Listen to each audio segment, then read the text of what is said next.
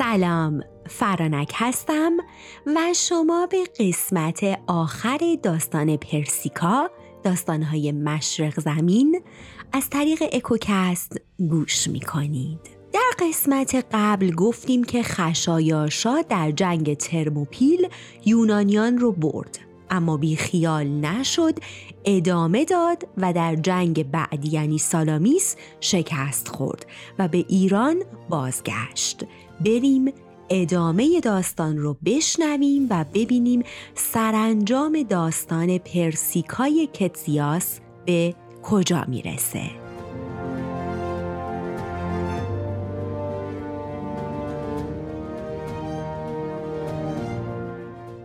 خشایارشا بعد از شکست و قبل از برگشت به ایران به مگابیز دامادش دستور میده که به پرستشگاه دلفی بره و اونجا رو تاراج کنه و برای آپولو پیام دشنام ببره.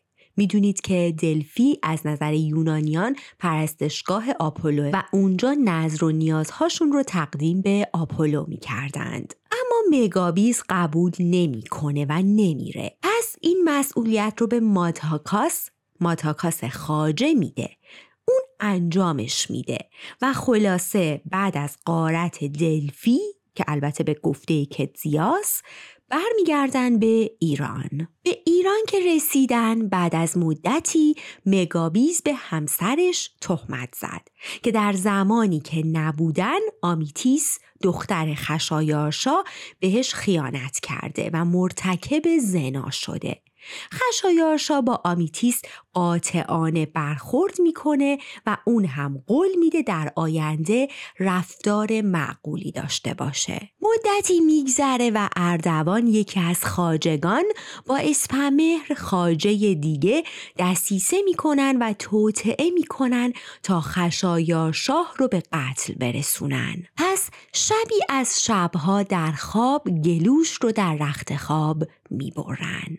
و بعد هم شایعه می‌کنن که داریوش پسر کوچک خشایارشا این دستیسه رو چیده پس اردوان اردشیر پسر بزرگ رو به خونه داریوش می‌بره و اونجا داریوش هرچه فقان می‌کنه و فریاد می‌زنه که در قتل پدر نقشی نداشته اردشیر باور نمی‌کنه و در جواب قتل پدر خیلی سریع و بیفکر داریوش رو به قتل میرسونه. در مورد قتل خشایارشا میگن این مرموزترین پرونده جنایی تو تاریخ ایرانه. چون کشتن یک شاه قدرتمند تو خواب کار هر کسی نیست.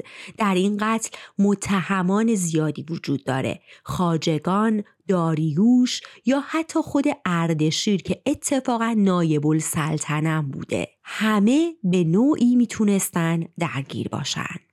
اما در داستان کتسیاس میگه پدرکشی نبوده و کار کار خاجگان بوده.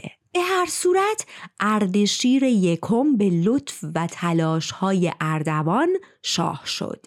اما چندی نگذشت که اردوان بر علیه خود اون هم توطعه کرد و قصد داشت اردشیر رو بکشه. در این راه مگابیز رو هم سعی کرد با خودش همراه کنه. مگابیز از زمانی که آمیتیس همسرش بهش خیانت کرده بود افسرده شده بود و دیگه خیلی هم به خونواده سلطنتی محبتی نداشت.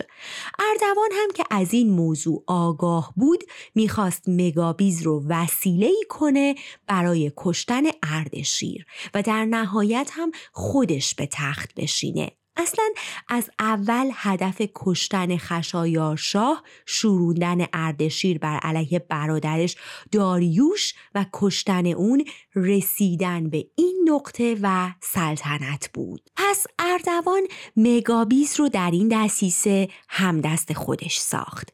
اونها با هم سوگند وفاداری خوردند منتها در لحظه آخر مگابیز پشیمون شد همه چی رو لو داد و در نهایت این اردوان بود که به دست اردشیر کشته و سقط شد بعد از این واقعه اردشیر شروع کرد به آروم کردن شورش ها و توطعه هایی که گوشه و کنار مملکت اتفاق افتاده بود. به این ترتیب جاب های خودش رو محکم کرد. همه چی خوب بود تا مگابیز به سرش هوای سلطنت زد.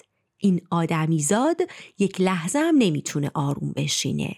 پس پیش اردشیر رفت و به بهانه اینکه مدتی دچار اندوه عمیقی شده و افسرده شده از شاه رخصت خواست تا مدتی به سوریه زادگاهش بره.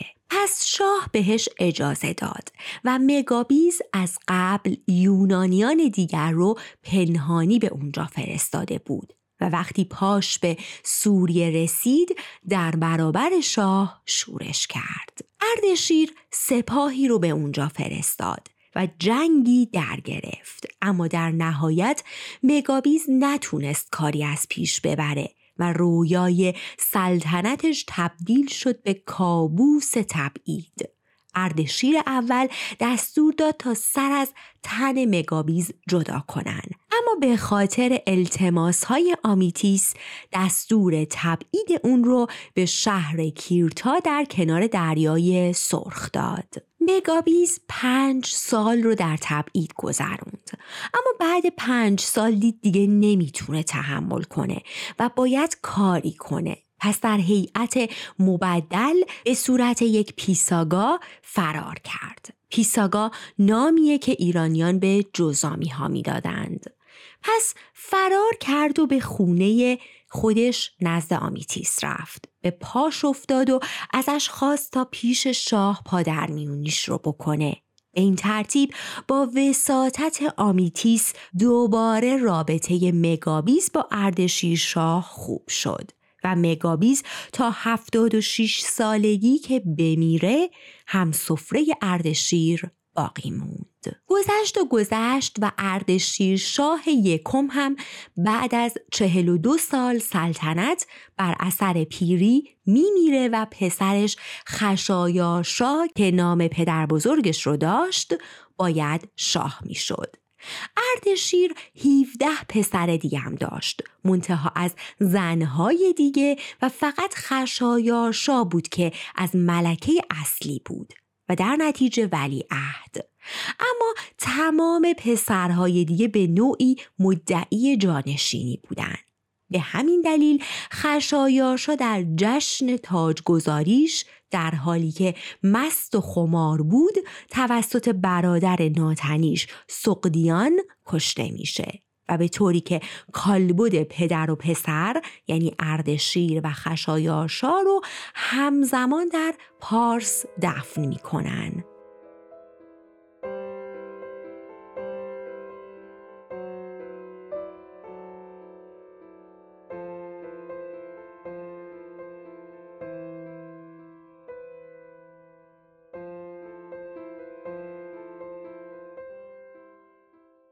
و سقنیان به تخت سلطنت میشینه اما دست بالای دست بسیار است. سقنیان هم بعد از مدت کوتاهی سلطنت توسط برادر ناتنی دیگش به نام اوخوس به قتل می‌رسه. اوخوس به تخت سلطنت میشینه، کیدار بر سرش می‌ذاره و نام داریوش دوم رو روی خودش قرار میده. داریوش دومی که با پریسا یکی از خواهران ناتنیش ازدواج می‌کنه و از پریسا صاحب سیزده فرزند میشه. سیزده فرزندی که خیلیاشون بر اثر بیماری میمیرن و در نهایت فقط چهار تاشون زنده میمونن که دو تا پسر بزرگ کیا هستن؟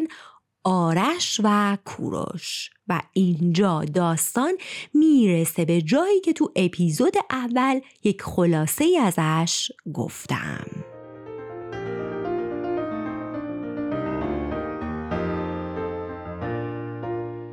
داریوش دوم وقتی به مسند قدرت میشینه با توطعه های زیادی روبرو میشه. اما همه رو با موفقیت تو نطفه خفه می‌کنه. و سی و پنج سال پادشاهی می‌کنه اما بعد از سی و پنج سال سلطنت در بابل مریض میشه و میمیره و آرش پسر بزرگ با عنوان اردشیر دوم به تخت سلطنت میشینه. پریسای مادر کوروش رو بیشتر از آرش دوست داشت و می‌خواست اون شاه بشه. و وقتی پدر بیمار شد کوروش در سفر بود. پس پریسا سریعا نامه ای براش می نویسه و ازش می‌خواد که با سرعت هرچه تمامتر برگرده. به این امید که بتونه وارث تاج و تخت بشه. بعد از مرگ شاه پریسا شروع می‌کنه به اووردن استدلال هایی مثل اینکه موقعی که آرش به دنیا اومده بود داریوش پدر موقعیت ویژه‌ای نداشت. اما وقتی کوروش کهتر متولد شده بود داریوش شاه بوده پس کوروش شاهزاده واقعیه و از این حرفا اما هیچ کدوم از این استدلال ها کارساز نشد و آرش یا همون اردشیر دوم باید شاه می‌شد.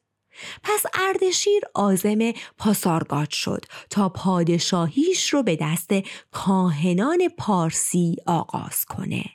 در پاسارگاد به معبد ایزدبانوی جنگ رفت که میشه اون رو با آتنای یونانی برابر دونست و مراسم تاجگذاری شروع شد.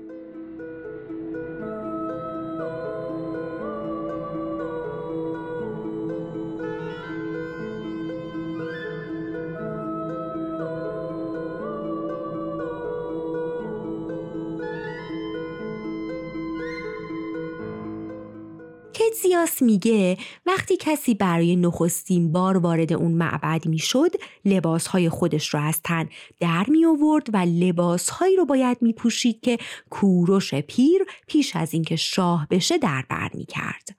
باید قدری شیرینی انجیر می‌خورد و قدری چوب بنه می و جامی از شیر ترش می نوشید. به این ترتیب اردشیر در آستانه انجام این آین ها بود که بهش از توطعه کوروش و دستگیریش خبر دادن. نگو که کوروش با مشاوره مادر به پرستشگاه اومده بود و مخفی شده بود تا هر وقت شاه لباسهاشو از تنش در آورد بهش حمله کنه و بکشتش که در حین این کار خاجگان محبوب می‌فهمن و قبل از ارتکاب به قتل کوروش رو دستگیر می‌کنن. اردشیر با پادرمیونی پریسا از کشتن کوروش منصرف میشه. منتها اون رو به همون شهر دوری که قبل از مرگ پدر ساتراپش بود و به کنار ساحل دریا تبعید می‌کنه. کوروش به اونجا برمیگرده. اما دست از تلاش برای قدرت و سلطنت بر نمیداره. شروع می‌کنه به جمعآوری سپاه و کمک گرفتن از یونانی ها و به این ترتیب جنگ سخت کناخا بین اردشیر و کوروش شروع میشه.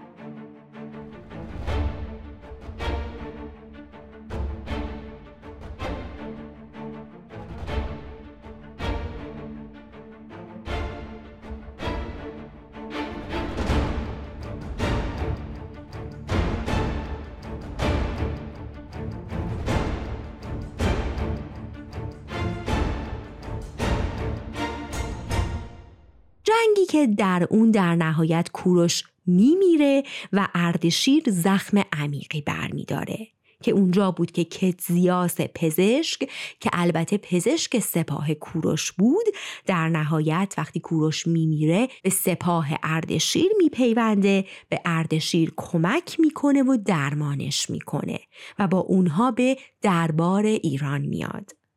بعد از مرگ کوروش اردشیر راحت با همسرش پروشات به تخت پادشاهی می نشینن. اما و اما حالا دشمن اردشیر شده بود مادرش پریسا پریسا بعد از مرگ پسر محبوبش کوروش از هر فرصتی برای ضربه زدن به اردشیر و انتقام استفاده می کرد. پریسا شنیده بود که یکی از خاجگان به اسم مسابات بعد از مرگ پسرش کوروش به دستور اردشیر کالبد کوروش رو مسله و قطعه قطعه کرده بود. پس اولین انتقام رو سعی کرد از اون خاجه بگیره.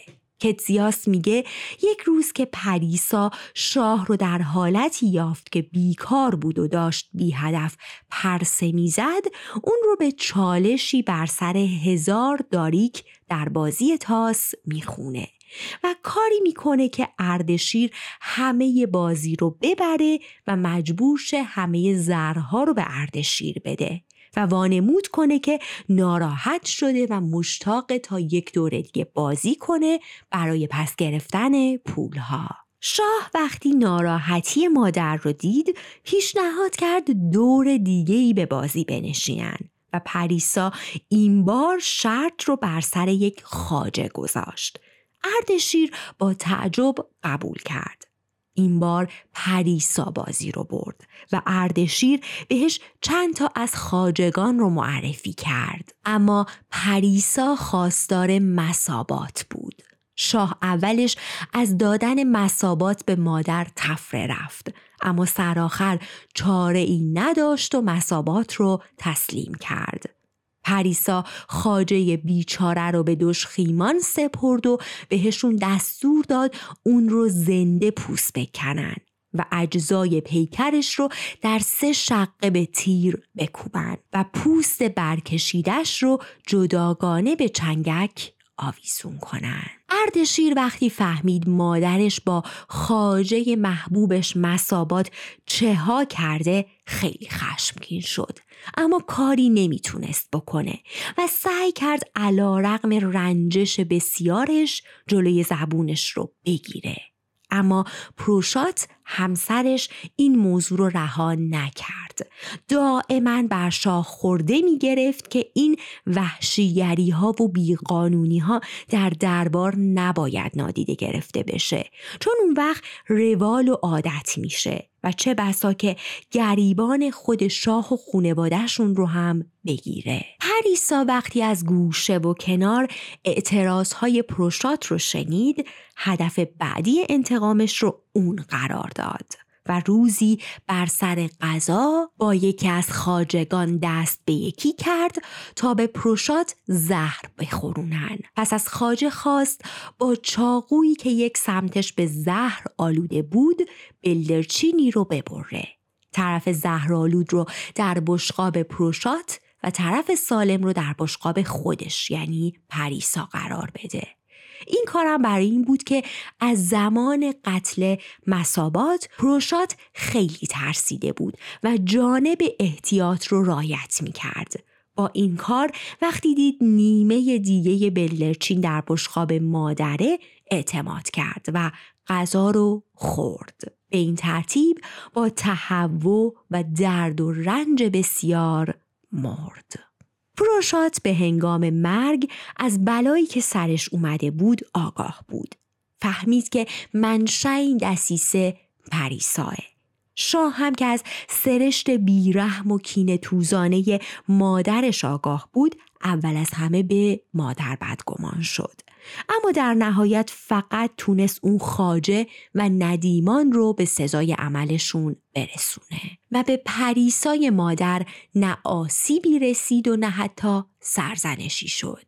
بعد از این واقعه پریسا به درخواست خودش به بابل فرستاده شد و اردشیر که دیگه چشم دیدن مادر رو نداشت تا وقتی که پریسا زنده بود هرگز به دیدار بابل نرفت.